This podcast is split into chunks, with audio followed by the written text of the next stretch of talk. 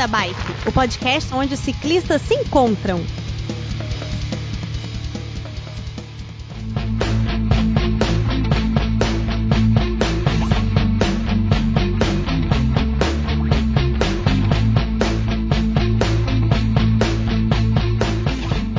Queridos pedaleiros e pedaleiras, bom dia. Estamos aqui novamente com o Beco da Bike, continuação do episódio anterior sobre mobilidade, Código de Trânsito Brasileiro e Ciclismo. É, então vocês sabem que nós paramos o. Achamos melhor parar o episódio né, no, na metade do caminho, porque é um episódio muito interessante, é um episódio muito pertinente e, e a gente tem que contemplar realmente tudo que é, a, a, maior quantidade de assunto possível a respeito desse, desse conteúdo.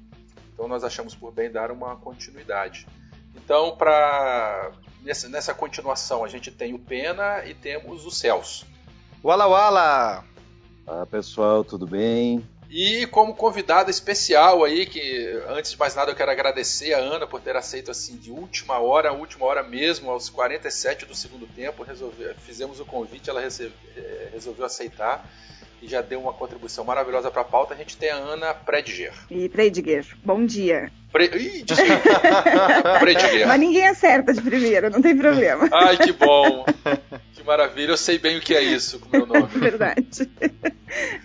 Ana, então, novamente, muito obrigado por ter aceito assim a, a participar tão em cima da hora. É, obrigado pelas suas contribuições e a gente queria que você falasse assim muito brevemente sobre você, quem é você é, e uma coisa também que todos os nossos convidados relatam, né, a gente tem uma tradição aqui no Beco, é falar de como entrou no mundo do ciclismo, que bicicleta tem, enfim, o que, que você faz com a bicicleta. Bom, meu nome é Ana Maria, é, eu sou hoje sou instrutora de trânsito, sou diretora de ensino. Quando comecei a dar aula, comecei a me interessar muito pelo tema. É, hoje faço, estou terminando, né? Só falta fazer o TCC mesmo de planejamento e gestão de trânsito. É, trabalho muito forte para essa questão de educação mesmo no trânsito e sempre tive vontade de pedalar, mas meu marido não deixava, ele achava muito perigoso eu usar como meio de transporte por causa do trânsito, aquela coisa toda. Eu falei, não, eu vou com cuidado e tal. Convenci ele a comprar uma bicicleta pra gente passear mesmo no parque juntos, essas coisas, final de semana. E aí, em 2015, teve uma greve de, de ônibus, né? E eu falei, ah, não tem outro jeito, eu vou ter que ir pedalando. E aí ele falou, tudo bem, né? Se, se é a forma, é a forma. Eu moro perto de um lugar que eles fizeram, uh, eu não lembro se foi em 2014 ou 2013, eles fizeram uma, uma via compartilhada com ciclistas, onde a velocidade máxima é de 30 km por hora dos veículos e tem uma, como se fosse uma espécie de ciclofaixa, né? E como a velocidade é baixa, eu falei, ah, eu vou por lá, é perto de onde eu moro. E aí fui tranquila, né? Uh, andei, não vou mentir para vocês, andei um pouquinho pela calçada para poder ver como que era o trânsito, essas coisas. E falei pro meu marido, nossa, é muito tranquilo de bicicleta. Aí ele ficou meio assim e tal. Eu falei, eu acho que eu vou começar a ir de bicicleta mesmo no trabalho e voltar. É seguro, é tranquilo pela 7 de setembro. E aí fui, comecei a ir. Aí aquela coisa, quando chovia não ia, deixava a bicicleta na autoescola. E aí fui me adaptando. Uhum. Usava a bicicleta duas vezes por semana, aí foi aumentando, aí foi aquela. Aí começou a dar pavor de pegar o ônibus, porque você tem que ficar esperando o ônibus, né? Uh, trânsito e tudo mais. Eu falei, quer saber? Eu vou comprar capa de chuva, vou comprar as coisas para minha bicicleta, vou equipar ela e eu vou começar a usar só a bicicleta como meio de transporte. Ai, que legal. E isso tem pouco tempo, né? Isso foi em 2015, começou em 2015. Olha comecinho. só, foi ontem. Uhum. Nossa, ótima greve de ônibus, né? Nunca, nunca pensei que ia comemorar tanto uma greve de ônibus. Muito bom. Aí de lá pra cá você já usa bike todos os dias, então? Então, agora eu, eu parei porque eu, no ano passado, em setembro, eu descobri que eu tava grávida, né? E aí a médica falou para mim que era a única coisa que eu não podia fazer, andar de bicicleta. Ai, que tristeza que me deu isso. Parabéns. Falou, podia continuar fazendo tudo. Obrigada. Eu já tô com oito meses agora, quase ganhando Olha já. Só. E aí e eu gosto tanto dessa parte de bicicleta e tudo mais que todo, tudo aqui do quarto da minha filha, todas as coisas são de bicicleta. Ai, que legal, uhum. cara, que massa. Meu TCC parabéns. vai ser sobre isso também, sobre mobilidade urbana, envolvendo a parte da bicicleta. Eu, nossa, eu envolvo muitos meus alunos a fazer. Já fiz um curso gratuito lá na autoescola para ensinar as pessoas a andarem de bicicleta com segurança no trânsito, sabe? Então, é mais essa parte mesmo de, eu acho, eu incentivo muito as pessoas a usarem a bicicleta como meio de transporte mesmo, porque para mim, nossa, é a melhor coisa que existe. Em Curitiba, né, também? Em Curitiba. Ótimo, muito bom. Poxa, então eu, novamente eu tenho que fazer outro agradecimento aqui é do Celso de ter indicado a Ana pra gente. Ah, mas eu sabia, eu sabia que eu estava indicando alguém que está mergulhado no assunto, né? E veja, vejam, vejam vocês aí que estão nos ouvindo que interessante. A Ana é uma profissional da educação de trânsito que trabalha em autoescola, em centro de formação de condutores. A especialidade dela é ajudar a formar condutores de veículos.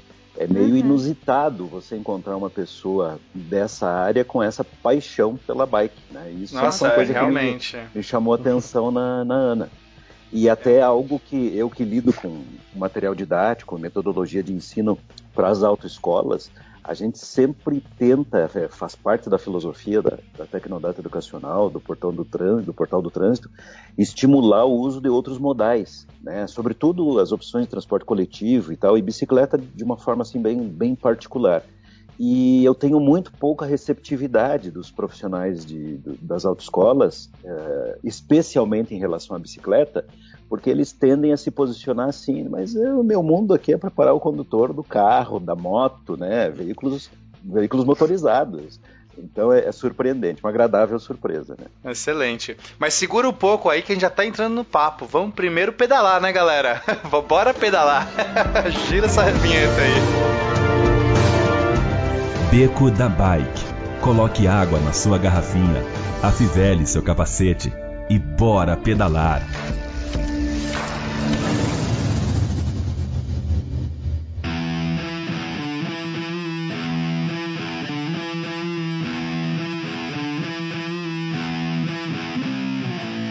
Na verdade, a Ana, assim, se fosse pensar é, do ponto de vista bem capitalista, ela tá tirando cliente da autoescola. Né?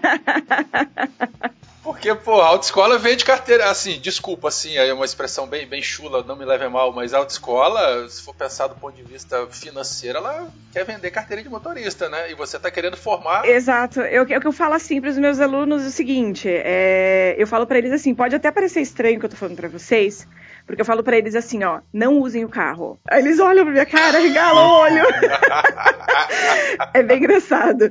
Aí eu falo, é estranho vocês ouvirem isso por parte de mim, mas eu acho assim, o carro ele não é um meio de transporte. Pra mim o carro é um luxo, entendeu? É algo que eu uso para passear e sempre foi assim na minha vida. Eu tirei minha carteira, fui pra autoescola com 18 anos, tirei com 20 anos minha carteira, hoje eu tenho 31, sou habilitada há 11 anos já, e nunca tive na minha cabeça a intenção de ter a carteira de habilitação para poder usar o meu carro no meu deslocamento diário, porque é um estresse. Eu sou de São Paulo, eu, moro, eu tirei minha carteira em São Paulo, entendeu?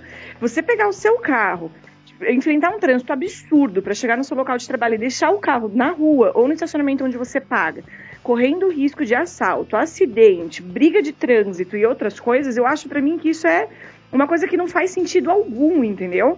Eu prefiro mil vezes pegar o ônibus mesmo, mesmo que seja numa latinha, né? Como se fosse uma latinha de sardinha, é, lá em São Paulo, pelo menos, né, a gente tinha, a gente conversava com o passageiro, motorista, olho de fazer amizade, ou então ia estudando, ia lendo um livro, ouvindo uma música, sabe, dormindo que seja. E é uma coisa que você não faz no carro. O carro, o, o trânsito, ele é um muito estressante. O estresse, ele é o mal do século, né, na verdade. E a bicicleta, nossa, é uma delícia você ir. É, não importa se tá chovendo, não importa se tá trânsito, você passa todo mundo, eu falo, eu vou dando tchauzinho pra galera, eu fico pensando as pessoas, né, me olhando e falando, tadinha, pegando chuva. Eu é que fico pensando, tadinhos, vão chegar tarde em casa. É, e a relação com a cidade também, né? É, é diferente. Você, o carro você tá blindado ali, sei lá, parece que você tá numa, numa casca, né? Você tá preso ali no seu mundinho. E a bicicleta não, você começa a usar a cidade, você começa a interagir mais, né? Tudo. Eu, e eu fora você acaba conversando com as pessoas, né? Tem aquele ciclista que para do seu lado. Eu, por exemplo, eu ia trabalhar, então a minha roupa era uma roupa formal, eu ia bem vestida, digamos assim, para o meu trabalho. É, e as pessoas olhavam para mim e falavam, nossa, é, é, pra onde tá indo, né? Tipo assim, eu tô indo trabalhar, mas com essa roupa você tá pedalando? Sim, esse é o meu meio de transporte, entendeu? Então, é, e a gente faz amizade, a gente conversa com as pessoas, é muito bacana isso. E até quando tinha oportunidade, eu até falava para os ciclistas, né? Tipo, olha, você tá passando farol vermelho, né? Como que você quer reclamar do outro se você não faz a sua parte? E a pessoa olhava para mim e falava, poxa, é verdade e tal. Então vamos cada um, né? Educava eles também, de certa forma. É uma coisa gostosa. De bicicleta é, é realmente eu sinto falta. Agora, nessa época que eu tô não podendo, né, pedalar, Sinto muita falta, mas é uma delícia. E com certeza vou voltar a pedalar assim que puder. Com a minha filha na garupa. Mais uma para aquela pauta lá de pais e filhos, hein, hein Werther? Vamos, vamos, quando a gente fizer a pauta 2, né? A gente revisitar essa pauta, a gente já chama a Ana. E Bacana, eu, participo. Eu tenho uma ideia de fazer uma camiseta. Ó, oh, Werther, eu vou. Olha que ideia. A gente pode lançar camisetas temáticas sobre o mundo de bicicleta, entendeu? E uma delas é assim. É, peraí, deixa eu anotar aqui no meu bloco de notas. pode anotar. E é, é, essa ideia é antiga, é muito antiga. Eu, eu, quando você tá. A Ana falando, me voltou essa coisa do trânsito. Que a ideia é assim: é, você não está preso no trânsito, você não está parado no trânsito. Você é o trânsito. E aí mostrar, tipo, uma imagem, né, de, de um, sei lá, os carros parados e a bicicleta no meio, assim, passando. Eu, eu tenho muito essa ideia. Se os ouvintes quiserem desenhar, né, se, alguém, se algum dos ouvintes empolgar, souber desenhar, e quiser fazer essa camiseta, quem sabe a gente não lança, né, Werther? É, pois é. Excelente ideia. Enfim, então, é, com, essa, com essa abertura aqui que eu já estou me sentindo extasiado, já, já gostei da Ana de cara, já gostei do Celso de cara, são pessoas realmente que a gente vai querer convidar muitas vezes para cá, certamente. Você gosta de mim, Pena? Ai, Werther. Só... Beijo para você, Werther. Beijo. Tá bom. Vamos voltar então um pouco, talvez, na nossa pauta, né, de, de explorar a, a questão das leis de trânsito também, como que isso relaciona com a mobilidade urbana aí, ou enfim, com, com a bicicleta também. Uma coisa que me chamou muita atenção, Pena, na, na nossa conversa anterior, é, foi, eu queria voltar a esse assunto porque eu, eu, gostaria de digerir um pouquinho mais. O Celso comentou que aqui, naquela parte né, de que registros de filmagens, fotografias, elas não servem para nenhuma implicação é, de punição do ponto de vista é, de multa, não é isso, é, do, pela lei de trânsito, é, não. Mas, é, pela lei de trânsito ela não serve como prova nem nada, porque os equipamentos têm que ser aferidos, calibrados, homologados e assim por diante. Mas aí é que tá, é, em muitos casos que envolvem acidentes, o ciclista ele sofre alguma injúria mesmo, física, morte, perde braço, é atropelado e tal. Mas na esfera civil, ou civil, não sei como é que fala, esse tipo de material ele pode ser usado como prova no, no eventual ação contra o motorista? Então, pode, mas tudo depende se o, o processo jurídico, né, o trâmite do processo jurídico vai encontrar alguma autoridade que a aceite. E sempre vai ter resistência, né? E isso uhum. entra numa, numa seara aí comum a qualquer, qualquer situação uh, judicial conhecida. É, é, é, comum, assim, por exemplo, cada vez mais você tem casas, condomínios, estabelecimentos públicos e privados, enfim, com câmeras coletando imagens. As uhum. imagens, às vezes, têm flagrantes tão óbvios, tão evidentes que, pô, como é que pode? Isso aqui dificilmente a polícia ou a justiça não vai aceitar. E às vezes acontece de não aceitar.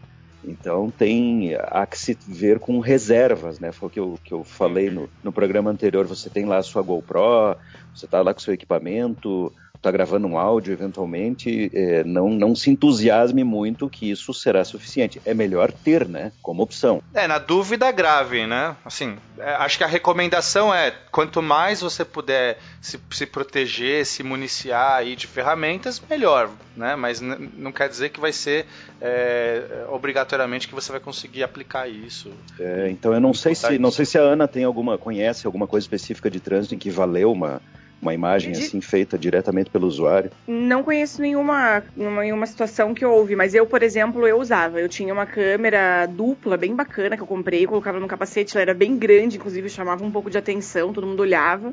Mas isso daí era bom porque acabava inibindo, sabe, os condutores. Parece que eles me davam uma preferência maior pelo fato de eu estar filmando ela. Achava que você é... era da CIA ou do pois Google. Pois é. ou do Google, né? E, tinha, e era muito legal. Bem isso, do Google. E tinha muito ciclista que perguntava pra mim: Isso é uma câmera? Eu falava: É, nossa, que show essa câmera. Ela grava na frente e atrás, não sei o quê. E o, e o som dela era muito bom também. E assim, é, ele inibe, ele inibe, sabe? Tipo, parece que os condutores sempre me respeitavam quando eu tava filmando, era uma coisa impressionante. As pessoas, acho que elas pensavam, né? Não, tô sendo filmada, deixa eu dar distância daqui de um metro uhum. e meio uhum. dessa elas guria, davam né? um sorriso, né? Uhum, Sorria, você está sendo filmado. Você sendo filmado. Exatamente, mas assim, claro que isso às vezes não é o que vai ser utilizado, mas eu acho que vai ajudar juntamente com o boletim de ocorrência e, claro, às vezes testemunhas, né? Uh, já teve situação assim de eu entrar em, em, contato com a prefeitura por causa de problemas que eu tive com motorista de ônibus e de táxi. Não precisei usar filmagens, só a reclamação já bastou e foi resolvido o problema. Tipo, eu nunca mais vi o táxi naquele ponto, nunca mais vi o motorista de ônibus dirigindo aquele ônibus. Então, é, querendo ou não, eu acho que a gente tem que ir até o fim, entendeu? A gente não pode. E já teve situação de eu colocar mesmo na internet uma filmagem de um taxista entrando na minha frente, eu acabei batendo nele, e ele falou para mim que era. Eu, entortou o meu guidão, e ele ainda brigou comigo. E aí ele falou: pode reclamar. E eu falei: eu vou reclamar. É, aí eu reclamei na prefeitura e realmente puniram aquele taxista, mas. É uma situação de questão de ser profissional mesmo da área, né? Eles. Então não sei se poderia ser. Eu acredito que seria aceito, né? Numa segunda oportunidade, numa situação de contra um, um automóvel normal para poder provar que aquilo foi, foi feito mesmo, mas juntamente, como eu falei, de preferência com testemunhas e com um boletim de ocorrência para ajudar mais, né?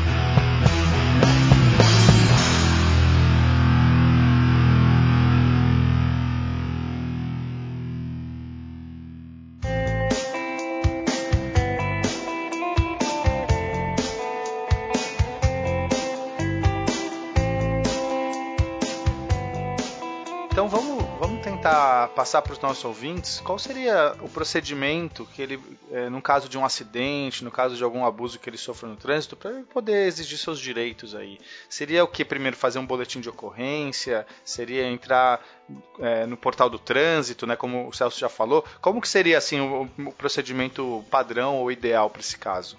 É, o, o que é mesmo que vai ser utilizado realmente, vai ser aceito, vai ser o boletim de ocorrência. Não tem outra coisa que pode ser.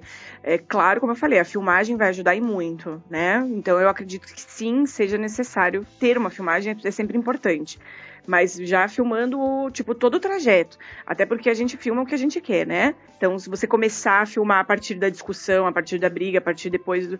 Não fica fácil de você entender quem provocou o quê, quem causou o quê, ou coisa desse tipo.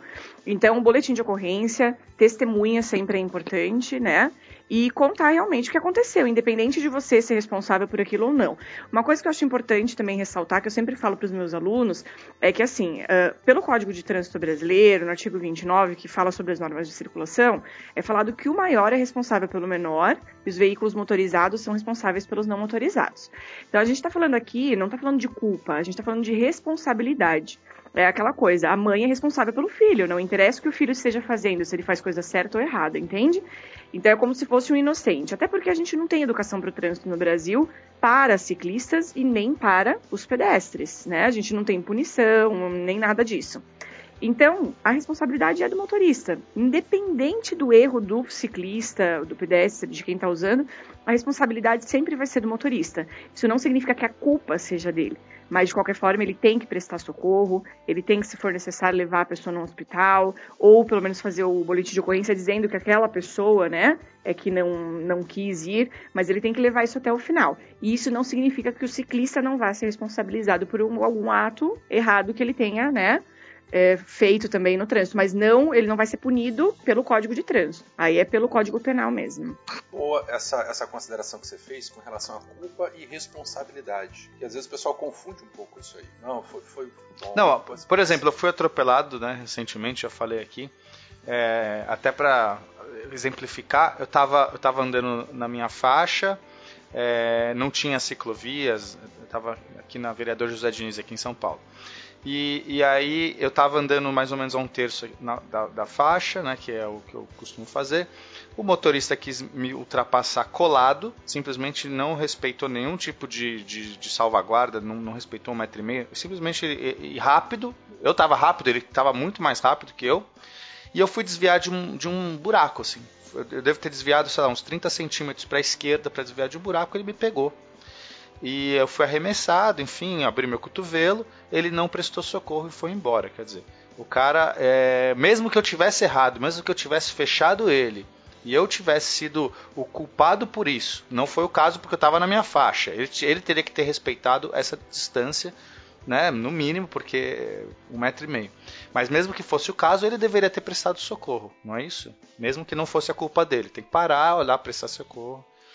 Então o cara estava errado em todas as esferas. O problema é que eu não consigo fazer nada com ele. Eu nem sei quem é. Infelizmente eu não consegui anotar a placa no meu voo lindo assim pra, pra rua. Nesse por momento isso eu não que consegui. A câmera é, por isso que a câmera é tão importante, entende? Você conseguiria É ir atrás dele. Eu poderia né? ter Aí- anotado a placa. Exatamente. Aí foi assim que eu fiz as reclamações, entendeu? Eu não precisei parar, anotar a placa, até porque quando você cai, você não tem como fazer isso. É, mas aí com uma câmera, teria filmado antes, né? Essa câmera dupla que eu comprei é ótima, porque ela filma atrás na frente. eu Então, vou fazer isso. Já me É falaram pra melhor usar coisa. duas câmeras, eu vou. Uhum, Essa dupla é a melhor então coisa. é melhor ainda. Mas vamos supor que você tenha a placa. Vamos, vamos pensar, vamos continuar nosso caso, porque acho que muita gente pode se encontrar na situação. Então você fez o boletim de ocorrência, né? Já foi lá, registrou, se machucou ou só entortou a bike, tanto faz a gravidade da questão. E você, por um acaso, tem a placa, ou, ou você tem como é, identificar o motorista ou o infrator. O que, qual o próximo passo depois que você fez o boletim de ocorrência? aí vai ser aberto, com certeza, um processo contra ele de omissão de socorro, abandono da vítima, né? E aí ele vai responder pelos artigos 176 Já do é Código. aberto automaticamente ou você tem que pedir de algum jeito, você tem que exigir, Quando- falar com o delegado, é, eu não sei. Então, isso daí eu nunca fui atrás, nunca aconteceu comigo, assim, nesse caso, né? Mas você indo até a delegacia, o, o artigo 176, ele vai ser aplicado, mas eu acredito que seja mais uma, uma coisa de flagrante, talvez, entende? Então, eu não sei se isso daí vai ser utilizado, mas numa esfera judicial, acredito que você entrando com um advogado, alguma coisa assim, com certeza ele vai ser responsabilizado, vai ter que pagar a indenização, entendeu? E vai, ser, vai responder por crime de trânsito, artigo 304 e 305 do Código de Trânsito Brasileiro. E aí, além de ter que pagar pelo menos uma indenização aí pro, pro ciclista. Deixa eu dar uma contribuição aí. Cidades, é, é o caso de Curitiba, e acredito que pelo menos as cidades grandes no Brasil devem ter uma estrutura similar da Polícia Civil, uma delegacia especializada em acidentes de trânsito. Se houver, Hum. é, é ali que você tem que bater Fazer. na porta e perturbar. né? Já vá direto Certo. fazer o boletim de ocorrência na delegacia especializada em trânsito. É, procure qualquer qualquer posto da Polícia Civil e pergunte, né? Acidente de trânsito, quem que cuida? E dê preferência para ir lá e acompanhe lá. Se você tiver Entendi. grana e motivação suficiente para contratar um advogado, faça. Né? Que essas coisas assim de andar sozinho no Brasil não dá para confiar Não muito. dá. Deve- deveria, né, Ana? Uhum, Uma vez uhum. feito o boletim de ocorrência, deveria, Deveria. andar sozinho o processo. É. Mas é, às vezes até tá andando, mas muito devagar. Então acho que se for o caso, né, fica aí um, é um conselho. eh, Informe-se, cada cidade é uma situação e daí, eh, de novo, né, ponho aí à disposição o portal do trânsito. Lá no, no seção de denúncia do portal do trânsito, você pode eh, nos contar o que aconteceu, né, independente disso, faça o boletim de ocorrência. Pode ser em qualquer delegacia, né, eu estou falando que preferencialmente numa, numa especializada em trânsito e Uhum. talvez a gente consiga ah, ajudar, né, pelo menos a, a- a fazer essa, essa pressão. E se tiver imagens e tudo mais, pô, o portal publica, inclusive fotos e tal, a gente tem feito isso com, com alguma regularidade quando vem algo que é consistente, né? Consistente Uhum. no sentido assim, é confiável, você vê que a pessoa não é, por, é não é porque está movida por raiva ou porque, né, quer prejudicar e tal, né? É, então, então a gente dá essa atenção, né? A Ana, a Ana entende disso, né? Porque ela já tirou um taxista de circulação e um motorista Já, de já ônibus. tirei, já, já tirei. Como é que você fez o seu processo, Ana, só para entender? Só entrei em contato com a Urbis, que é a, a empresa de urbanização aqui de Curitiba, né? Que é quem cuida dos taxistas, dos profissionais. E aí eles responderam e, e realmente, depois que eu fiz a reclamação, eu peguei o número do táxi, né? E ele fazia ponto na frente de um hotel. E foi justamente para entrar nesse hotel que ele cortou a minha frente, tava chovendo, tava meio rápido. Não consegui parar e bati nele, entortou o guidão. Não consegui continuar andando, tive que parar, arrumar o guidão. Cheguei para ele e falei: Você viu o que você fez? Aí ele olhou pra minha cara e, falei, e falou: Se você tem um algum problema com isso, pode reclamar. Anota a placa, pode anotar a credencial. Eu falei: Pode deixar, meu querido, porque eu vou reclamar. Aí eu. Olha, certeza da impunidade. Exatamente. Taxista, né? E aí eu reclamei e nunca mais eu vi aquele taxista lá naquele ponto. Passava todos os dias lá na frente, né? Então eles já têm já o, o- Tipo, eles fazem parte daquele ponto, eles não saem, né?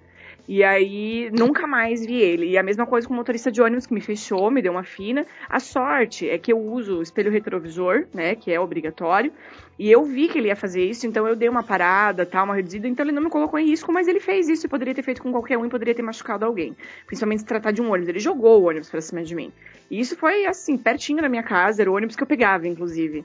É, antes, né? Acho que ele não gostou de eu ter trocado o meio de transporte. E aí cheguei, fiz a reclamação pra Urbis também. E no dia seguinte eu já não vi mais aquele motorista de ônibus que era o mesmo horário. Então é sempre os mesmos motoristas, né? Já não vi mais o mesmo motorista e eles me responderam, diz- dizendo que nas o que, duas que é exatamente situações- essa URBS? Que, só pra entender. É como se fosse a, C, a CT, mais ou menos a CT em São Paulo. Tá, que é o órgão responsável. Companhia de trânsito. Exato. né? É- é a companhia de Exatamente, trânsito, da? Perfeito. prefeitura. é Então aqui eu faria isso pra CT. Isso. Eu poderia acionar a CT. É, em cada município aí, quem está nos ouvindo, né, é é interessante saber. Isso é uma das coisas que os usuários de, de trânsito, os que vão para o trânsito com algum veículo, mesmo a bicicleta, né, que afinal é veículo, é saber a quem recorrer, quem cuida do que, né? Então veja aí na sua prefeitura. Se é uma prefeitura que municipalizou o trânsito, a expressão é meio esquisita, né? Mas é assim mesmo. Quer dizer, é aquela prefeitura que criou uma secretaria ou um departamento ligado a alguma secretaria especialmente para cuidar do trânsito, né? Que cuida do estacionamento pago, rotativo, que faz a sinalização. Então, se tem, esse deve ser o mesmo órgão que autoriza o transporte, no caso, ônibus, táxi e Uber, né? Pelo que, pela, se, se continuar andando os passos que deu ontem no Congresso Nacional aí a regulamentação do Uber vai cair também para as prefeituras fazerem isso. É, algumas cidades, é o caso de Curitiba, tem dois órgãos que cuidam de trânsito. Um especificamente da fiscalização na engenharia, que é a CETRAN, no caso aqui, aqui chama-se CETRAN, e um outro chamado URBIS, que cuida dessa autorização, a fiscalização do transporte, dos tran- do transporte público. Nem sempre é separado, né? É, na verdade aqui a CETRAN seria a CT, digamos assim, mais, mais até para isso. Aí tem a separação realmente, como você falou, a URBS ela é mais uma parte do transporte que é regulamentado aqui, né, aqui no, no- em Curitiba, que é o ônibus, é transporte coletivo, é transporte de passageiros.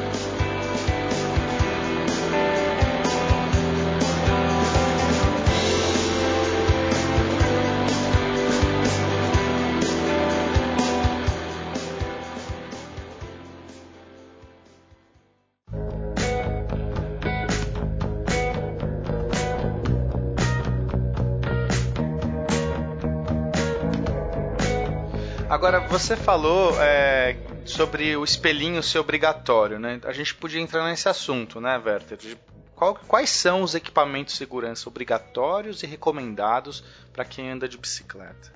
Tá. Então, assim, os equipamentos obrigatórios, eles têm que ser cedidos pela empresa que te vende a bike, né? Assim como o equipamento obrigatório do carro vem junto com o carro, o equipamento obrigatório tem que vir junto com a bicicleta também. Mas eu, é, na minha bicicleta, no caso, não veio o espelho retrovisor, eu que comprei mesmo, não paguei caro. É, e os, os- os refletivos são aqueles é, catadióptricos, né? Que a gente chama, que é aquele olho de gato. Tem que estar onde o olho de gato? No pedal? Tem no pedal vermelho, tem atrás também. é, ele fica no meu, no caso da minha bicicleta, ele fica pertinho do banco lá do selim, né? Na, no- naquele quadro da bicicleta. E na frente não veio nada na minha bicicleta. Eu comprei mesmo uma lanterna. Mas, tipo, eu, eu sou do tipo, né, que preza sempre a segurança. Então eu falo que minha bicicleta parece uma árvore de Natal. Eu comprei uma lanterna bem boa, daquelas que fica piscando mesmo, aquelas que são usadas até em trilhas, eu acredito. Aquelas que dói o olho, né? Quando- É, eu não, che não, não chego a ofuscar, porque aí eu também acho que eu tenho que tomar cuidado com isso. E eu deixo ela bem focada pro chão. É pra chamar a atenção de uma forma que não, não atrapalhe o motorista, né? É, porque tem umas lanternas que ofuscam mesmo. Então aqui eu procurei comprar uma que não ofusque, mas que chame atenção. A traseira eu comprei uma vermelha que pisca, que fica piscando também. É bem forte, assim, não ofusca, mas chama bastante atenção. Coloquei uma no capacete, né, que fica piscando também. E que mais que eu comprei? É, eu acho que foi isso. E comprei aqueles adesivos que você coloca na- no raio. É, aqueles adesivos retroreflexivos também. E aí a campainha ela é obrigatória também, ou buzina. É, comprei uma campainha, mas aquela campainha é para pedestre, para você alertar pedestre e outros ciclistas. Para motorista não me adiantava, então eu preferi comprar um apito de juiz de futebol. Olha só! Mas você anda com o apito na boca? Não, eu ando com ele, tipo, preso no meu pescoço, né? E quando eu me aproximo de uma situação que eu tô vendo, assim, porque eu sou bem cautelosa mesmo, aí eu coloco o apito rapidinho e dou uma apitada, entendeu? Então eu fico com ele meio que preparado para usar. Queria fazer uma complementação. Eu, eu, aqui eu participo muito de grupo de pedal. Apesar de pedalar bastante sozinho também tal, quando eu, vou, a bike para o esporte, mas para passeio eu, eu, gosto muito de fazer os pedais noturnos, que a gente conversa, bate papo, brinca e tal, não sei o que lá. Então às vezes eu vou nos pedais das lojas, que dão lá 15, 20, 70 pessoas. Peraí, peraí, 15, 20, 70, Werther. Essa progressão. 15 ou 20 quando o pedal é pequenininho. Não, 15 ou 20 é quando o pedal é pequenininho. Foi muito engraçado. pedal de 70, 15, de 100 pessoas. 20, 70. É tipo... É, e uma coisa que eu vejo muito é o seguinte: a falta de iluminação traseira e dianteira assim, é terrível, porque. A, a, gente, mesmo que a lanterna seja fraca, mas assim, a iluminação você tem que pensar o seguinte: eu não estou vendo, mas alguém tem que me ver. Então coloque iluminação. E coloque iluminação de uma maneira correta, pelo amor de Deus, ouvinte. Tem gente que coloca a luz vermelha na frente piscando para chamar a atenção. E coloca a luz branca atrás para chamar a atenção também. Você dá um nó na cabeça de quem está do lado que é um horror. Gente, a iluminação é para ser visto, mas você tem que ter bom senso. Luz vermelha atrás e luz branca na frente, né? Porque senão você confunde a cabeça de todo mundo. Se quiser fazer uma firula maior ainda, bem maior, você coloca a luzinha é, é, vermelha atrás do lado esquerdo, luzinha verde atrás do lado direito, que são luzes de navegação padrão aí para aeronave, para navio. É, caso o avião vá te atropelar, ele vai com certeza identificar o lado que você tá. Exatamente, né? Se quiser fazer uma firula maior, mas gente, fora isso é branco na frente e vermelho atrás. Não inverta isso, pelo amor de Deus. É, pode ser piscando, Nossa. né? Piscando é legal atrás, por exemplo, para a pessoa ficar, chama atenção e tudo mais. Isso, isso tudo ok, mas as cores, né? Tem que dar essa respeitada. Senão o cara, o cara acha que está indo na contramão. Se você tá com a branca atrás, o cara vai, vai se confundir.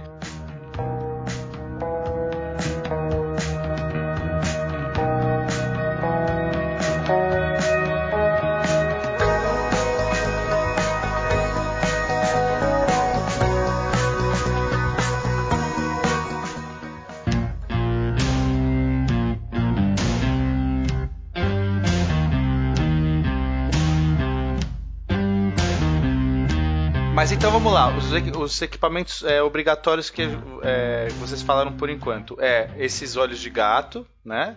A luz não é obrigatória, mas altamente recomendada, não é isso? É, na verdade, ela é obrigatória, mas ela já vem aquela bem fraquinha, que vem, não é, na verdade, uma, uma luz, é uma sinalização refletiva só. Entendi, mas é obrigatório é também. É obrigatória. Branca na dianteira e vermelha na traseira. E aí, no pedal, é amarela ou branca. Aí é, tem o padrão, entendeu? Existe o padrão. Então tá até errado quem faz isso. Eu nunca vi isso daí que você me falou, tipo, branca atrás e vermelho na frente. Oh, eu vou tirar foto, eu vou tirar foto. É, aqui, eu nunca eu vi, nunca tinha visto, mas é realmente, daí confunde, a pessoa vai estar tá achando que está andando na contramão, não tem nada a ver. Então tem que usar certo, né? Tem que usar a cor. Mas eu, eu sempre prezo a segurança, então é por isso que eu preferi a lanterna mesmo, que eu acho que é bem melhor. Perfeito. E aí troca com pilha, é um negócio tá. baratinho que você compra. Então é obrigatório também. É obrigatório, é obrigatório. E o espelho retrovisor e a buzina. E o espelho retrovisor é do lado esquerdo, só que é obrigatório pelo fato da bicicleta ter, é, né, não é uma obrigação, mas a bicicleta, o melhor lugar para ela andar é no lado direito da via. Então, coloca o espelho no lado esquerdo para você ver. E, e olha, eu vou dizer para vocês uma coisa. É, não vejo muita gente andando com espelho retrovisor. E, gente, é a melhor coisa que existe no mundo para quem anda de bicicleta no trânsito. Porque o que eu já evitei de acidente, de fechada, de fina, essas coisas, não é brincadeira. Eu tô acostumada a usar o espelho retrovisor, porque eu sou motorista também. Então, eu sempre tô de olho no espelho. E quando eu vejo que o carro tá sinalizando, tá vindo para cima de mim, né? O carro, o ônibus, não, não importa. Eu já sei que eu preciso reduzir a velocidade ou sair da frente dele. Então, eu já sei o que fazer. E é, o espelho retrovisor, eu acho que ele é o mais importante de todos os equipamentos. A gente tem que ter para andar no, trânsito mesmo, pelo menos. Não no parque, obviamente, mas no trânsito tem que ter o espelho retrovisor. Eu já vi ciclista caindo, batendo em carro, porque foi trocar de faixa e teve que olhar para trás. E aí o carro da frente parou e o cara pôs, né, no carro, daí ficou até a marquinha, o carro tava sujo, ficou até a marquinha da mãozinha do, do ciclista no, no, no para-brisa do carro. Foi até engraçado, né? Mas é, pela falta do espelho retrovisor, acabou acontecendo esse acidente. Então, eu acho que é muito importante isso. E o, o capacete, que todo mundo tanto fala que é obrigatório, não é obrigatório. O capacete é obrigatório em, em competições, mas é altamente recomendado eu usava, eu acho que é melhor usar do que não usar. Eu acho que o, é importante o excesso de precaução, entendeu? Eu acho que isso nunca é demais, né? Você pode cair, bater numa guia, então um bom capacete sempre faz diferença também. Eu já vi esses espelhinhos presos no capacete. Você, é... isso também é ok, é, é permitido. Não, não... É permitido. É, é um espelho retrovisor. Você já consegue vir atrás, então eu acho que já aumenta já a tua segurança. Acho que é isso que é importante. É, é a função que define, né, o que é. É a função, exatamente. A função é que define o. Ah, eu tenho sim o. Ah, mas não está preso aqui no guidão, então uhum. não tem problema, tá no capacete. Você não pode esquecer de pôr o capacete, né? Senão você. Exato. o espelho retrovisor também fica. Exatamente.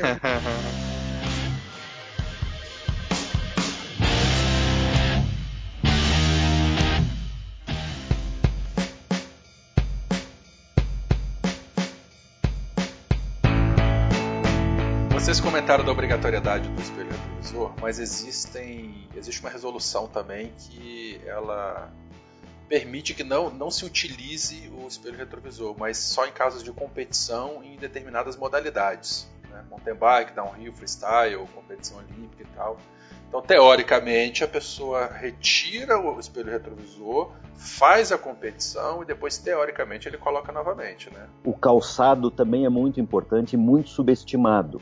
A mesma recomendação que se faz para os motociclistas se faz para os ciclistas. Calçado que fique firme no pé. Né? Então, você pedalar com um chinelo tipo Havaiana não é lá muito recomendável, por causa de riscos óbvios, né? De arrebentar, de ficar enroscado no pedal, enfim. E se você eh, levar um tombo, qualquer coisa assim, claro que quanto mais, mais é, bem estruturado o calçado, melhor. Outra recomendação que tem mais a ver com segurança é a questão da cor das roupas. Né? Roupas claras ajudam muito mais do que roupas escuras, sobretudo né, nesses horários aí de o início do dia, o início da noite, durante a noite. E roupas reflexivas também, né? Que tem alguma. Aí vale o pinheirinho de Natal aí, né? é, vale porque, pô, isso é segurança para você, né? É, então, por exemplo, aqueles elementos que fazem reflexão da luz colocados nos raios das rodas têm um valor de segurança muito alto em relação à aproximação lateral de veículos. Outra uhum. recomendação é luvas, né? É, pode ah, ser é desconfortável e tal, mas luvas é muito, é muito importante, né? Volto a dizer, a relação é a mesma da moto, né, Ana? É. Porque são as fragilidades desse, desse condutor. A luva é importante até para pegar o guidão, às vezes machuca, a... dependendo do guidão. Então é bem importante a luva, em todo sentido. Joelheiras e cotoveleiras também é recomendável, né? porque, obviamente, num, numa queda você vai se machucar muito menos. Prendedores de calça, isso eu acho que é algo assim que as pessoas não dão a, a devida atenção. E no caso aí, como a Ana descreveu, ah, eu, eu vou vestida já para o meu trabalho de bike porque é o meu veículo. Olha, isso acontece muito com quem usa calças, os homens predominantemente então, né? Mas é que a largura da barra pode enroscar em alguma parte. É, eu ponho a meia por cima. E óculos, por quê? Porque um inseto, uma sujeirinha, uma poeira que entre no olho pode, além de causar irritação e distrair, pode eventualmente te machucar de fato, né? De fato. Uhum. Com moto, por exemplo, é item obrigatório, com penalização bem rigorosa porque com a velocidade, né, daí moto tende a ser, na média, já bem mais velocidade do que bicicleta, sem a proteção do olho, eh, você pode ter um acidente muito grave. Em Brasília tem um uhum. histórico muito interessante, um acidente que aconteceu no final da década de 70, coisa assim. Eu não sei porque isso me marcou muito, eu achei muito impressionante. O camarada saiu da estrada de moto e foi direto numa árvore, bateu e morreu. Acharam que tinha morrido na batida. Ele morreu antes, por causa de um inseto que entrou no olho entrou no olho e foi pela cavidade e foi para acharam dentro da cabeça dele, lá no meio do, do cérebro. Uhum. Porque ele estava em alta velocidade sem proteção ocular. Então as pessoas subestimam isso, mas né, se estamos falando em proteção, isso é uma das coisas muito importantes de você, de você saber. Né? Então, se puder usar todos esses equipamentos, né, assuma aí o pinheirinho de Natal, o que seja. É. Capriche no visual, uhum. mas se proteja. E vou dar uma dica pro pessoal também, o Celso falou do óculos, é realmente fundamental. Eu comprei um óculos de, de ciclista, aqueles amarelos, sabe? Que é bem levinho. E um problema que às vezes o ciclista encontra é que ele embaça quando você para. Por causa que você tá com o corpo quente, né? O vento gelado acaba embaçando e aí tem gente que acaba não usando por causa disso. Passa um filetinho na parte de dentro do óculos de detergente, tira com papel ou um pano seco. Não vai embaçar mais. É a mesma dica para o para-brisa de carros, né, Ana? mesma dica para para-brisa de carros, isso mesmo. Nossa, você já queimou a tua vovozinha, então já vai ter que pensar em outra dica. tá bom. Pena, vamos dar uma paradinha aqui. Opa. O assunto tá muito bom, mas a gente tem que dar uma atenção para os nossos ouvintes. Sim, tá che... a gente tá chegando aqui no beco, a gente vai fazer os recadinhos já volta.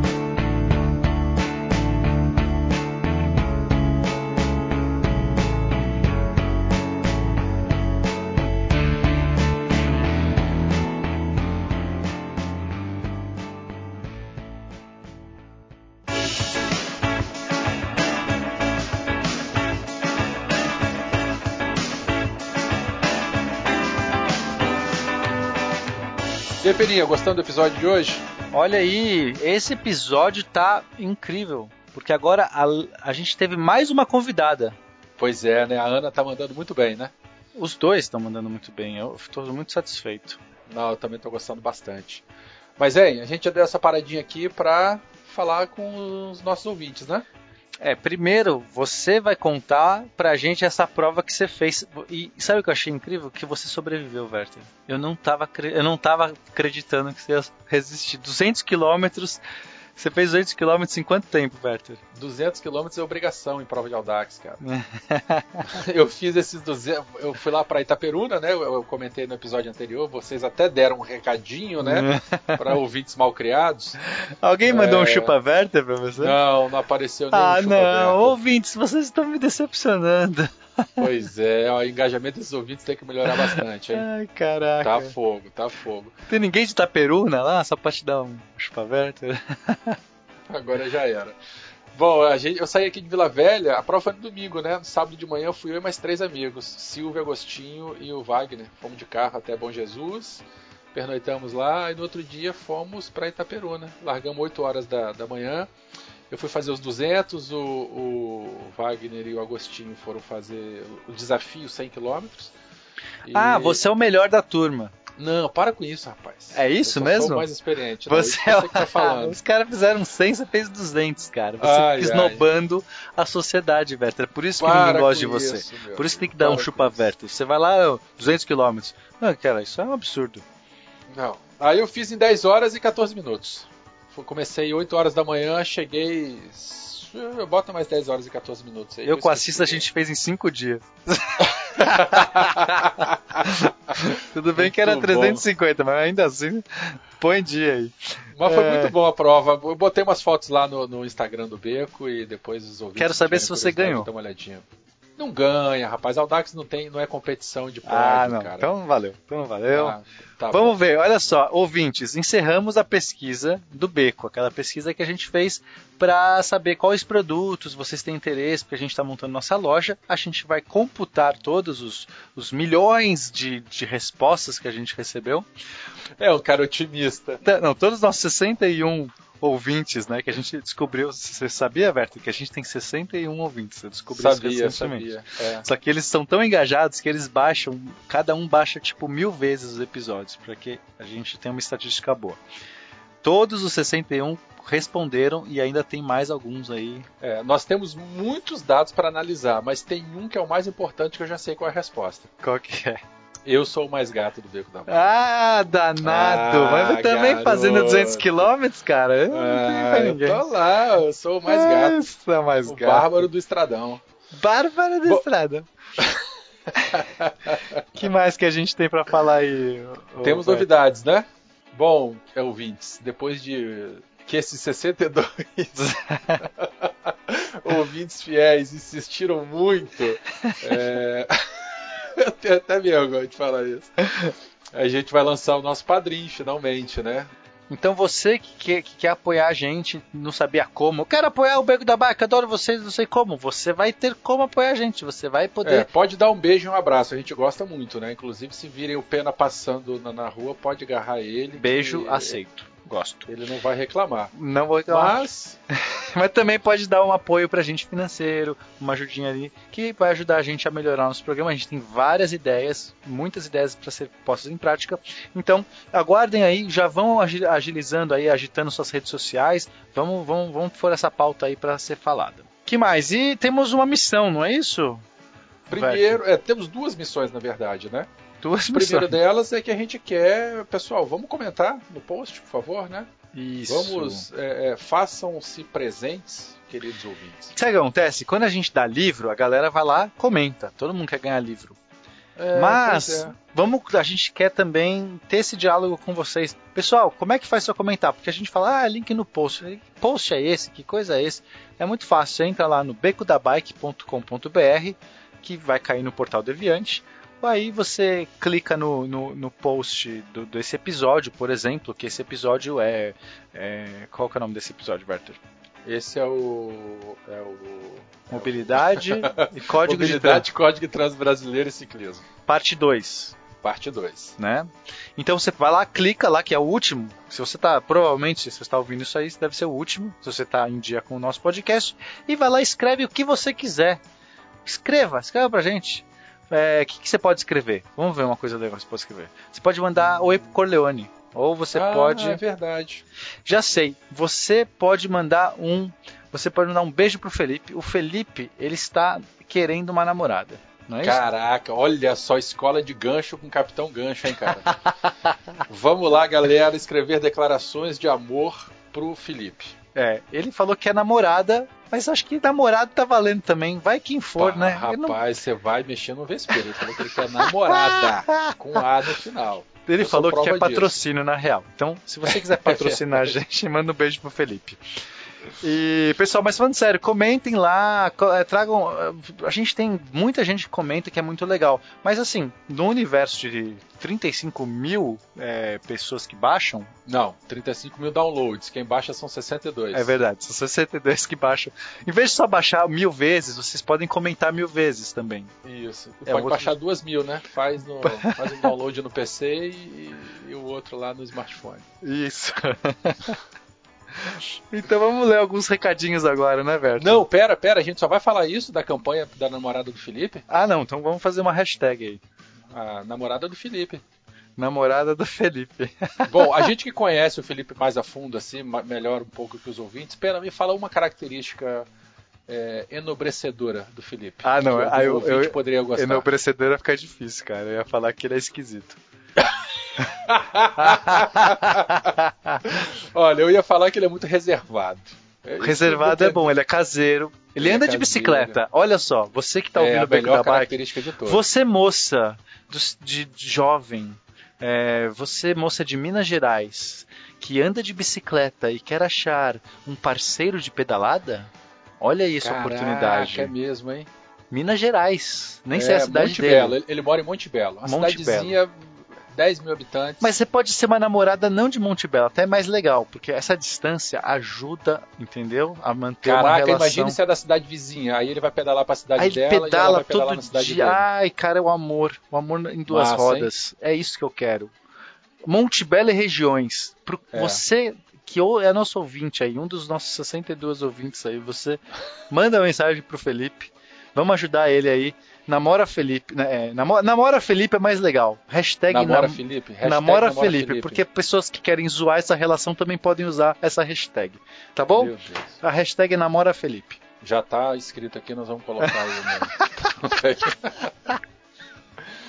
Bom, e-mails. Tivemos e-mails, Pena? tivemos vários e-mails e você. é, vamos comentar primeiro do Igor Danilo, então.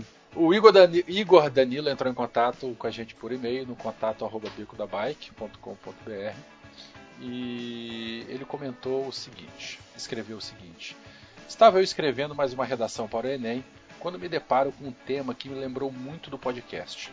Assim como vários podcasts, principalmente SciCast, vocês me ajudaram bastante. Nem precisei pesquisar sobre o tema, valeu. Não é para ser preguiçoso, hein, Igor? Né? Você... Coitado, cara. O cara fez elogio, não, você tá mandando. Vamos, vamos ouvir, beleza, mas não vamos ficar apenas com o podcast como fonte de informação. Sobre o último cast, que é a primeira parte desse episódio, tenho estudado direito também. Sim, estudo para duas provas. Olha aí, que nerd, que, que ouvinte dedicado aí, estudioso. Parabéns estudioso mais ou menos, né? Assim, é de muito boa vontade, né? De... Pelo menos está ouvindo direitinho. Eu quero ver ó, a bunda lá na cadeira e lendo também. Mas continuando. Não cheguei a ver o código de trânsito, pois não é cobrado. Ah, ele entregou. Hum, Realmente, ele entregou, é, só, é, não é estudioso. Mas, mas, mas percebi que as leis realmente são bem difíceis de entender. Deveriam deixar mais claras, afinal as leis são feitas para a gente seguir e a maioria é desconhecida. A lei é feita para confundir, cara. É isso. Você tem que ser ninja de, do direito para entender as leis, tá? Esse é o segredo. Os cidadãos têm que cobrar mais e, como disse o Celso, temos que reclamar ou isso não vai mudar nunca. É, assim, tivemos alguns feedbacks aí do pessoal que entrou lá no portal do trânsito e gostou bastante da proposta. Eu acho que fotos já começaram a ser enviadas para lá. Excelente, excelente. Finalizando, abraços a todos. E pena, eu sou seu fã. Olha aí, e... chupa Werther. Cara, passei a gostar de física depois que você me explicou. E Werther, você me convenceu a voltar a andar de bicicleta. Aí, chupa a pena.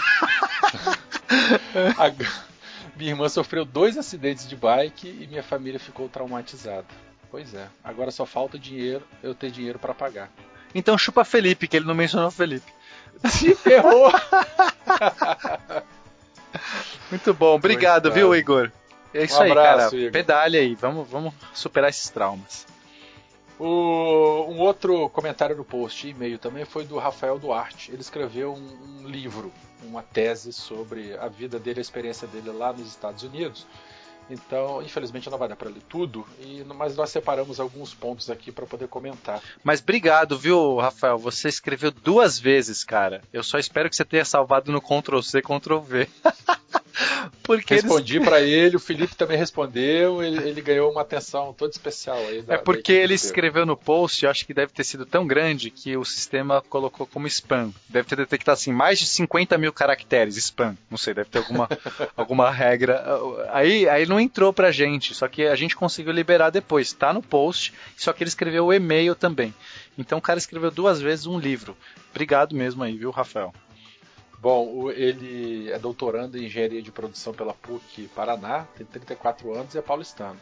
Mas enfim, ele relata que ele já está um mês nos Estados Unidos, numa cidadezinha universitária, fazendo o doutorado de sanduíche dele. Blacksburg, na Virgínia. Blacksburg, isso aí. Cara, ele está fazendo. É, o, o, trabalho que ele está fazendo é sobre mobilidade urbana. Ele trabalha com mobilidade urbana, então ele tem uma visão bem diferenciada dessa relação né, da, da, da, cidade com, com a mobilidade propriamente dita.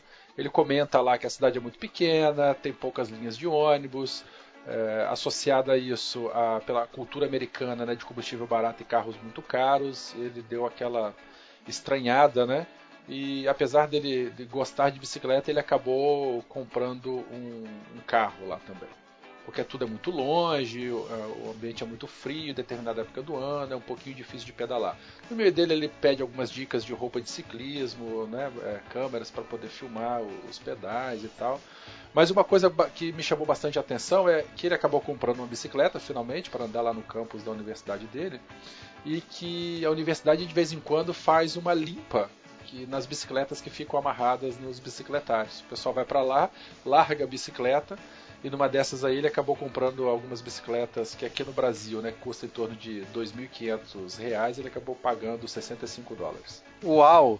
Então, é melhor do que a minha que eu comprei, que eu tinha pagado já baratinho, aquela minha ficção. Olha só, que incrível. A gente podia fazer um negócio desse aqui também. A gente podia fazer uma campanha, né, para as pessoas doarem bicicleta. Pense sobre isso, Werther. Vamos pensar. Campanha de, do beco da bike levando bicicletas para quem não tem. Ou reutilizando bicicletas paradas. Ou interessante, hein? Não é uma boa campanha, cara? Ah, e futuros patrocinadores aí, hein? Quem, quem, quem tem interesse aí também da gente fazer alguma coisa nesse manda, respeito, um, né? manda um beijo pro Felipe e entre em contato com a gente. Tá bom. Mais algum recado? Não, cara, acho que a gente já falou demais, né? Tá. Galerinha, siga o, o Beco da Bike nas redes sociais: Facebook, Instagram, Strava, Telegram e Twitter. É tudo Beco da Bike, não tem erro. Tudo Beco da Bike. Chupa a pena que a gente. Você não teve o, a, a, o approach necessário para a gente chegar aos mil ouvintes, mas quem sabe, né? Um dia a gente chega lá. Tudo bem, eu vou continuar acreditando. Tá bom. Ó, de 62 vamos pular para 70 então, hein? Beleza. Nos próximos seis meses. Beleza, combinado. Vou mandar pra minha ouvir. Gente, um abraço. Vamos continuar com o episódio. Tchau, tchau. Um abraço, bora pedalar.